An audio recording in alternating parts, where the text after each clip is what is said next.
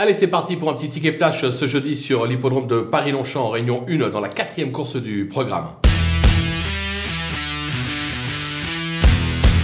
Dans cette épreuve, on va tenter un petit cheval que j'aime bien, le numéro 3, Afghani. Certes, il n'a pas convaincu euh, ces derniers temps. Maintenant, il participe à son premier euh, réclamé en valeur intrinsèque. Il a hérité d'un bon numéro euh, dans les stalles. L'entraînement chappé est en grande forme, l'engagement favorable. Je pense qu'il est capable de refaire parler de lui et d'entrée de jeu, tout simplement de s'imposer. Raison pour laquelle on va toutefois se couvrir. On va le jouer gagnant et placé.